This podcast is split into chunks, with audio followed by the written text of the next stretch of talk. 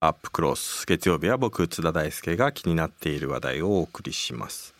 えー新しい事業を始める際インターネットなどを通じてですねこの資金を調達するクラウドファンディングという選択肢が当たり前になる中、えー業界をリードするキャンプファイヤーが分社化したサブブランド Good Morning が大きな注目を集めています。えーこちらのクラウドファンディング、えー掲載されるプロジェクトがですね社会的意義のあるものだけということで、えー社長として奮闘する26歳の女性が目指すソーシャルグッドな未来とはどんなものなんでしょうか。今夜はご本人にたっぷりお話を伺います。株式会社 Good Morning 代表取締役社長の酒向萌実さんです。酒向さんこんばんは。こんばんは。よろしくお願いします。はい、よろしくお願いします。えーこの、まあ、クラウドファンディング、まあ、あのもう多くの人はね多分日本だと2011年に始まってだいぶもう定着してきたので、えーまあ、存在ね知ってる方も多いかと思うんですけれども、まあ、改めてクラウドファンディングというものはまあどういうもので、まあ、その上でこの Good Morning というのがどういうサービスなのかっていうのを教えていただけますか？はい。えっと、今、津田さんからご紹介いただいたように、クラウドファンディング自体が日本で始まったのは2011年。で、ちょうど311の震災があった年なんですけれども、そこから、まあ、えっと、一番日本で初めてクラウドファンディングのサービスを始めたのは READYFOR さんっていう会社さんで、えっと、今は国内だと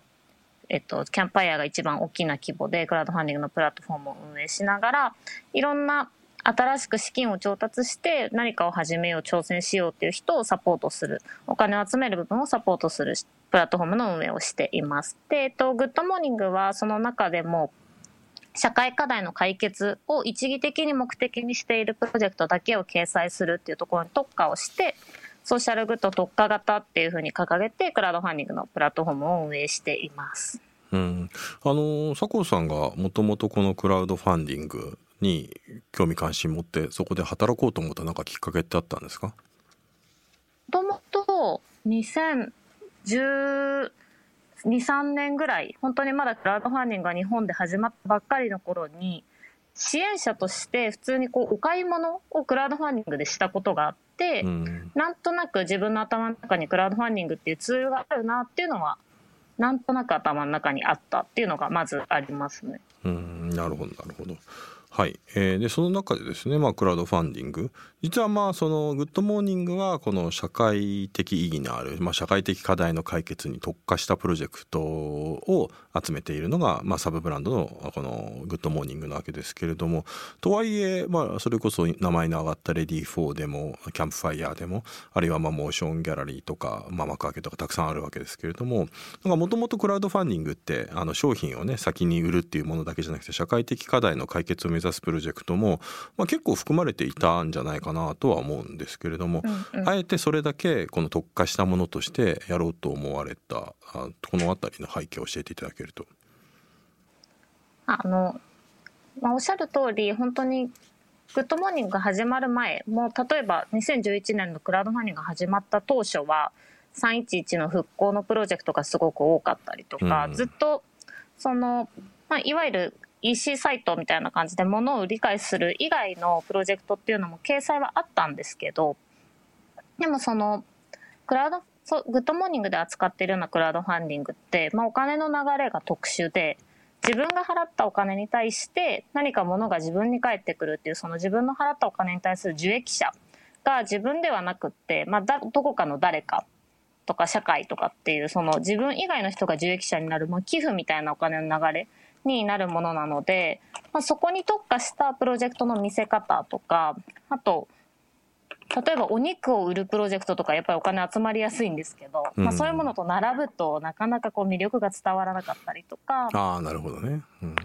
まあくそのプロジェクトになんで支援してほしいかっていうところのメッセージが隣に並ぶプロジェクトとやっぱりこう差別化がうまくできなかったりとかっていうのもあって、まあ、別の窓口を作ろうっていうふうに思ってできたのがグッドモーニングです。なるほどなるほどやはりまあそれはまあこのどうしてもそのいろんな話題を扱っているがゆえにあの光を当てたいものになかなか光が当たらないっていうね、まあ、そういうもどかしい思いみたいなものもあったのかなとは思うんですけれども。そうですね。うん。あとはやっぱりあれなんですかねそのクラウドファンディングのこの、まあ、社会的課題の解決あるいは支援っていうのもどうしても、まあ、多くのクラウドファンディングっていうのは1回プロジェクトこれぐらい費用が必要です。だから皆さんあの、くださいあの寄付してくださいっていうような形で、まあ、資金を調達するわけですけれどもどうしても1回限りのクラウドファンディングだと、まあ、結構深刻な、ね、社会課題の問題で解決できないようなあのこともあるんですけどこの辺りも何か影響はしてたんでしょうか？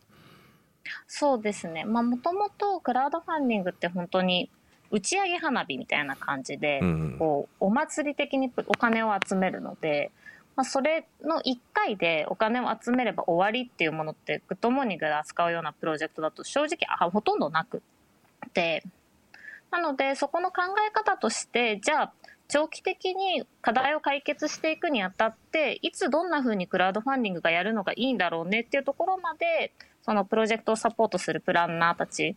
は、えっと、一緒にプロジェクト実行者の人と話し合いながらプロジェクトを設計したりとかっていうのはするようにしています。うん、あのこのキャンプファイヤーの中でですねこのグッドモーニングっていうサブブランドができて、うん、でその事業部の責任者を酒向さんもともとやられてたわけですけれども、まあ、これが分社化っていうことで会社が変わるとなるとやっぱり一事業部とあの会社ごと違うとなると全然いろんなものが変わ前提も変わってくると思いますししかもそれにあの社長やれってなるとですね結構これもあの責任重大だなと思ったんですけど戸惑いなんかはなかったんですか？正直最初に社長やれって言われたんじゃなくてやるって聞かれたんですけど。やる？これイエリさんですか？聞いたのは。あそうですあそうです。イエリさんっぽいですね。であ選択肢がもともと分社化するっていうのを先に聞いたので、うん、誰が社長やるんだろうなって思ってたんですよね。自分がなるってあんまり思ってなくって、うん、でやるって聞かれたのであそっか自分がやるっていう選択肢あるんだと思って 結構びっくりしたっていうのが正直なところです。どうだったんですか？2つ返事でやりますって答えたのかちょっと考えさせてくださいだったのか。ちょっと一晩だけ考えていいですかって言って、うん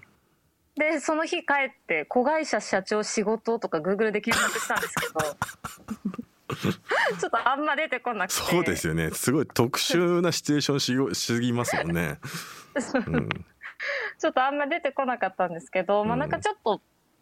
できないこととかなんかどんな仕事なのかもわからないし、うん、なんかスキル的には多分分かんなかったりできないことばっかりだろうなとは思ったんですけど、うん、でもずっとグッドモーニングを作ってきてこうグッドモーニングがどこを向いて走っていくかみたいなことを、まあ、一番考えてきたのは自分だなっていう自負はあったので、うん、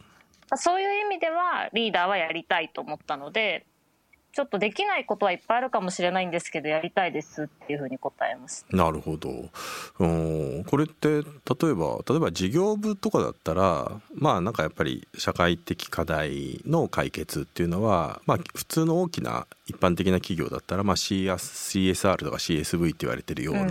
まあなんていうかあんまり採算とかを度外視してそれでも社会貢献だからやろうよっていうふうに他で利益上げてればそれでいいよみたいに許されるところもあると思うんですけども、うん。うん、これあの分社化するとなると、まあ、当然その単体としてのえ利益損益あるいはまあそういう BL みたいなあの収支をあのどうやってけんやるのかみたいなこととかこういった責任も生じてくるのかなと一般的には思うんですけどこの辺りどうなんでしょう、はい、そこはあのもちろん独立採算でやっているのでグッドモーニングがこう会社として回っていくことっていうのが必要になってくるんですけどもともと事業部だった時からグッドモーニングがこう他の事業部と比べてもこう会社にとってこう大きくバリューを出している部署であるっていう風になっていくべきだなっていうのはずっと思っていてあとそこに関してはその会社の中で CSR だよねっていう立ち位置には全く元からなっていなかったので稼ぎ頭をとして頑張っていきたいなっていう気持ちに分社化した時からずっと思ってますね。どうですか？リーダーになってあの本当はこう思ってたけどなかなか変えられなかったところを、私が、まあ、リーダーになってここをこんなふうに変えたみたいなあの変わった部分ってあったりします？あの正直言うと今年に今年じゃないか。去年。2020、うん。20年で、まあ、大きく飛躍しましたっていうふうに言いたかったところだったんですけど、はいはいはいまあ、コロナで本当に状況が変わってしまって、うん。まあ、とにかく去年は本当にプロジェクトをたくさん掲載いただいたので、うん。とにかくとにかく一人一人の方のサポートをしていたら1年が終わってしまったっていうのが正直なところなるほど。ただまたああいうコロナのようなね未曾有のこういう、まあ、感染症がね出てきてことによってよりこの社会グッドモーニングの意義というかあ、まあ、こういう社会課題のね解決のようなプロジェクトへのなんか期待感とかね要請っていうのもすごく増えたんじゃないかなと思うんですけどやっぱりその、えっと一昨年と比べてもかなりその変化みたいなのが顕著に感じられました？そうですね。本当にあの実際のプロジェクトの例えば件数でいうともともと2019年掲載したプロジェクトが大体まあ600件弱ぐらい年間でだったのが、まあ、今年900件ぐらい。ああ1.5倍。うん。プロジェクトの数としては1.5倍で。で支援額の累計でいうと、まあ、一昨年から去年って200%以上の成長率だったのでうん。倍以上のお金が集まったんですよね。うん。でなるほど。まあ、本当に、まあ、あと大きな変化としては1個のプロジェクトに対して1000人以上支援者の方が集まるプロジェクトっていうのがすごく増えて、うん1個のプロジェクトにたくさんの人が集まってきてこうみんなで社会課題を解決しようみたいなこうムーブメントみたいになるっていうことはすごく増えてきたなっていうのは感じてます。うん、例えばあの、まあ、このねラジオ聞いて初めて「グッドモーニング」の存在知った人もいるかと思うんですけども例えばどんなプロジェクトが現在動いていて注目されてるのか教えてもらってもいいですか？今一番注目が集まってるプロジェクトだと、まあ、ちょうどあの年末年始にニュースで見た方もいらっしゃるかなと思うんですけど、まあ、炊き出しをしたりとか、まあ、生活に困窮している方に向けて年末年始のサポートをしている NPO の団体がプロジェクトをいくつか掲載してくださっていてその反貧困ネットワークさんとかあと NPO のもやいさんとかが今住まいとか収入が今た絶たれてしまった人向けの支援のプロジェクトとかは掲載してます。うんなるほどえっとまあ、グッドモーニングのですねウェブサイト今僕もお手元に開いているんですけれども本当にいろいろありますねまあそのコロナ禍の、えー住まいを失った方に対しての支援を届けるというものもあれば児童養護施設の、えーこの改築プロジェクトとか、あるいはまあ地震の多い母国ネパールに、えー安心安全な避難所を建設しという、まあ、あの日本だけでなくて海外なんかもあの対象になっていたり、えーまあ、地域のもうあの地域に特化したあの地域創生的なものもあれば、えーあフードバンクの活動もあったり、あるいはあの面白いユニークなところだと障害者と健常者が共に歩むきっかけの「兄弟」というですね映画これの制作費を、えー集めるプロジェクトなどもあります。まあ本当にあの酒向さんがたくさんこの「グッドモーニング」でねプロジェクトが関わってきてもう本当に思い出に残るというかあのものってたくさんあって多分どれが一番とか決められないとは思うんですけど ここ数年の中でそれでもなんかとととりわけ強く印象に残ったプロジェクトって兄さん教えてもらってもいいですか？今年じゃないごめんなさい。去年すごく印象に残ったプロジェクトとしてあの香川県で子供がゲームをする時間を制限しますっていうゲーム条例ありましたね。あそうなんです、うん。ゲーム条例ができたタイミングで、まあ、そこに対してこうおかしいんじゃないかって言って国家賠償請求を起こした高校生がいるんですけど。うん。でそのその裁判をするためにお金を集めて自分で弁護士の人に頼んで、うん。その裁判をしたいですっていうプロジェクトでうん。お金を集めたプロジェクトがあって、うん。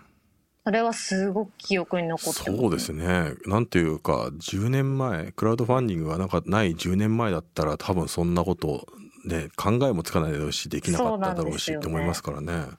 で本当にこうツイッターとかで別に有名人だったわけでもない一高校生が始めて1800人以上支援者が集まったんですよね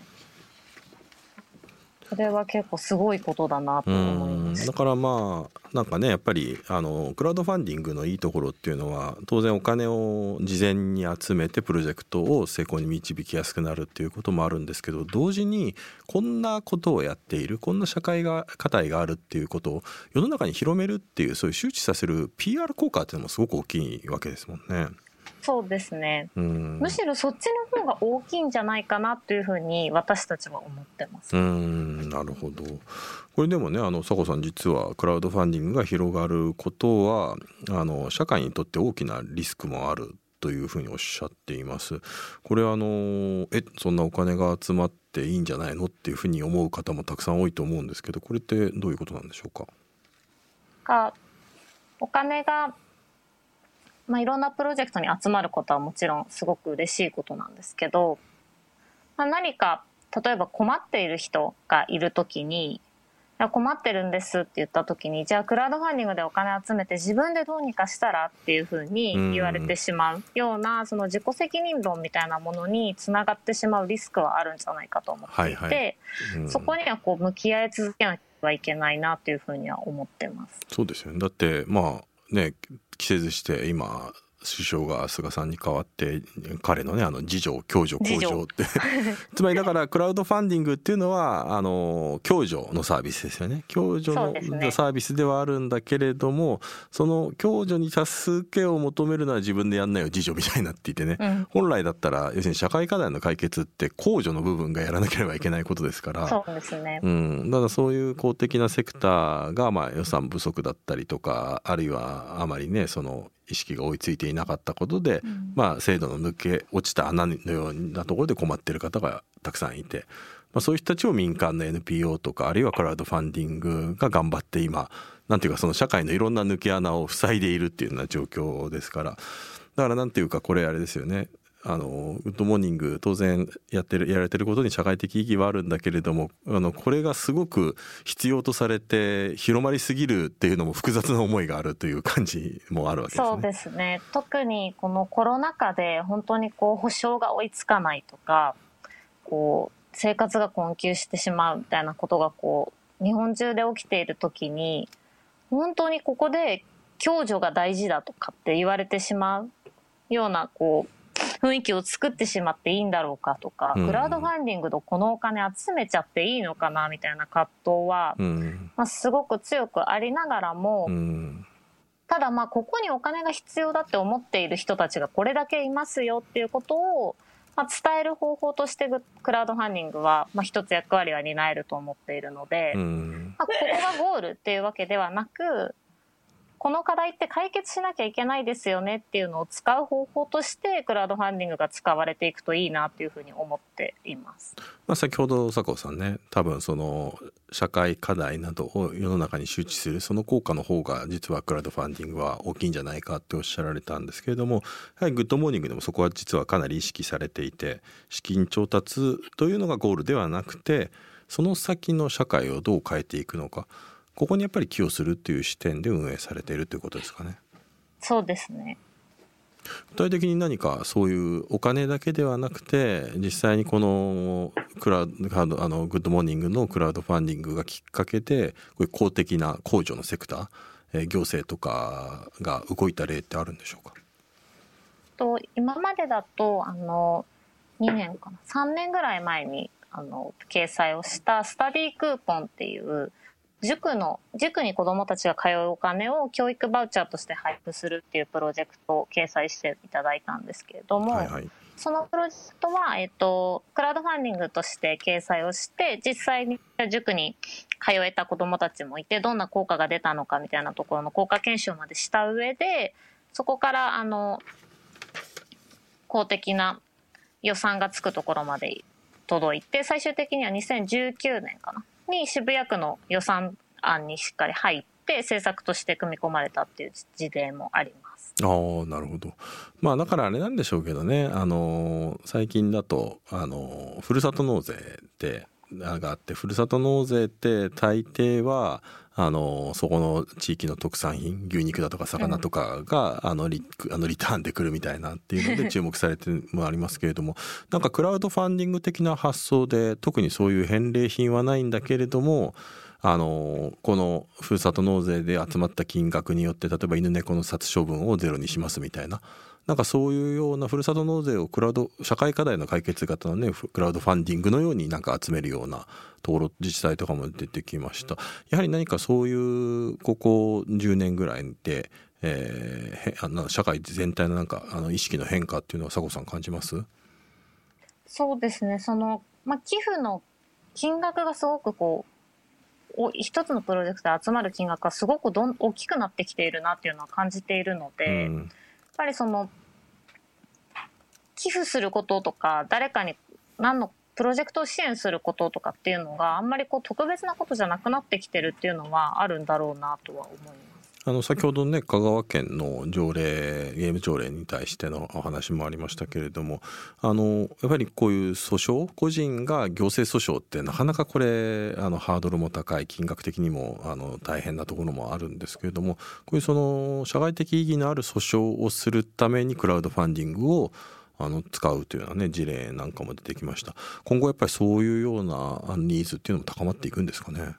そうですね。例えば他だと選択的夫婦別姓の実現のためにこう働きかけをしている方たちもクラウドファンディングで自分たちのこう運動を続けていくための資金を集めてくださったりとかっていう事例もあって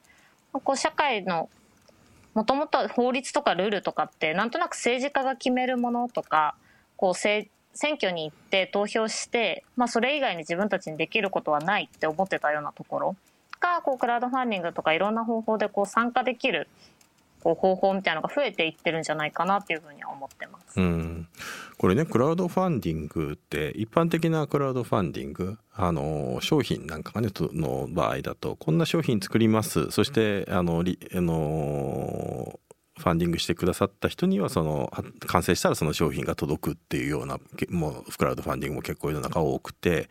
そういう場合はまあ商品の魅力とか価格で多分集まる金額が全然変わってきたりすると思うんですけれどもこれ社会グッドモーニングで扱ってるようなものっていうのは別に商品の魅力でお金が集まるわけではないわけなのでそれでもやっぱりその集まるプロジェクトと全然集まらないプロジェクトみたいなものが結構やっぱりくっきり分かれてしまったりします。この辺りね多分運営者としてももどかしい部分あると思うんですけれども集まるプロジェクトあのグッドモーニングでやっぱりお金が集まるプロジェクトと集まらないプロジェクトどういう差があるんでしょう？やはりその支援してくださる方と丁寧に一歩一歩コミュニケーションを取っていけるかどうかっていうところが一番大きいなって。うん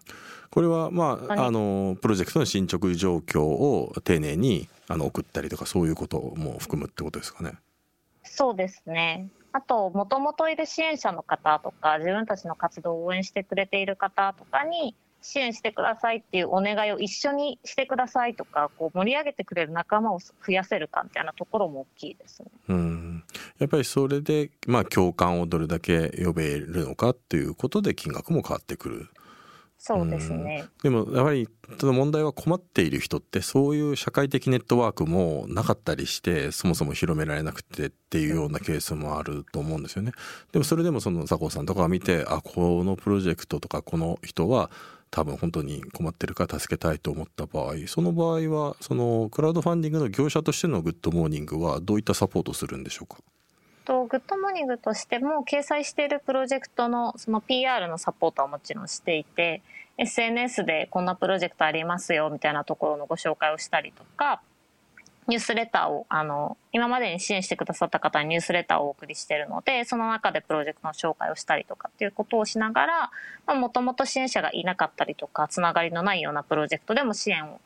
していただける方を見つけられるようにサポートをしています。うん。これねあのまあなんかこのラジオを聴いてる人でもクラウドファンディング興味あったりとか自分のやっぱり関わってる活動で、えー、こんなこと社会課題解決したいと思われてる方もいらっしゃると思うんですけどそういう時に例えばそのグッドモーニング、まあ、あの社会課題解決のためにクラウドファンディング使うんだったらそれこそキャンプファイヤーもあれば、まあ、レディフォーもあればさまざまなねサイトがあってその中であえてそのグッドモーニングを選ぶ。なんていうかそのメリットというかあのグッドモーニングさんのあのクラウドファンディングの運営上のなんか違いとか差別化ポイントっていうのを教えていただけると。とグッドモーニングはそのキャンプファイヤーからまあ分社化してソーシャルグッドっていう領域にこう特化したメンバーで運営をしているんですね。なのでその部のプロジェクトに必ず一人担当者がつくんですけど、うんうん、担当者ももともと NPO で働いてましたとか、うん、そういう社会課題の解決っていう領域でプロジェクトをこうどんな風に見せるかみたいなところのプロフェッショナルなのでそういうメンバーがサポートにつきますよっていうところが一番あの特徴としてはあります。うんあとはあれですかね先ほどあの渋谷区のね事例もありましたけれども実際に、まあ、あとはあれですかねあの選択的夫婦別姓のようなロビーイングみたいなものをねあのロビーイングのためのお金を集めるみたいなこともあるあのやられてたりもする。でもロビーイングってねあの本当に一般の人ってどうやってやればいいのか分かんなかったりとかする人の方が多いと思うんですけどそういったサポートもされてるんでしょうか？そうですね。具体的にこういうサポートメニューとしてありますよっていうふうにご用意しているわけではないんですけれども、例えば署名とセットでまずは進めてみたいみたいなご相談に対してはサポートをさせていただいているので、そのクラウドファンディングでただお金を集めるだけではないゴール設定があるときは、そこから一緒に相談しながら、あの、プランを練ってっていうところをサポートしてます。まあ、本当にネットサービスとして使うんではなくて担当者がいて一緒にそのプロジェクトを広めていく、まあ、ある種のなんていうかあの PR の代理店のようなこともやっているっていうそういう理解ですね。そうですねなんかキャンペーンを一緒に作っていくっていう感じのイメージです、ね、うんなるほど。えっとラジオネームグリーンアースさんから質問です。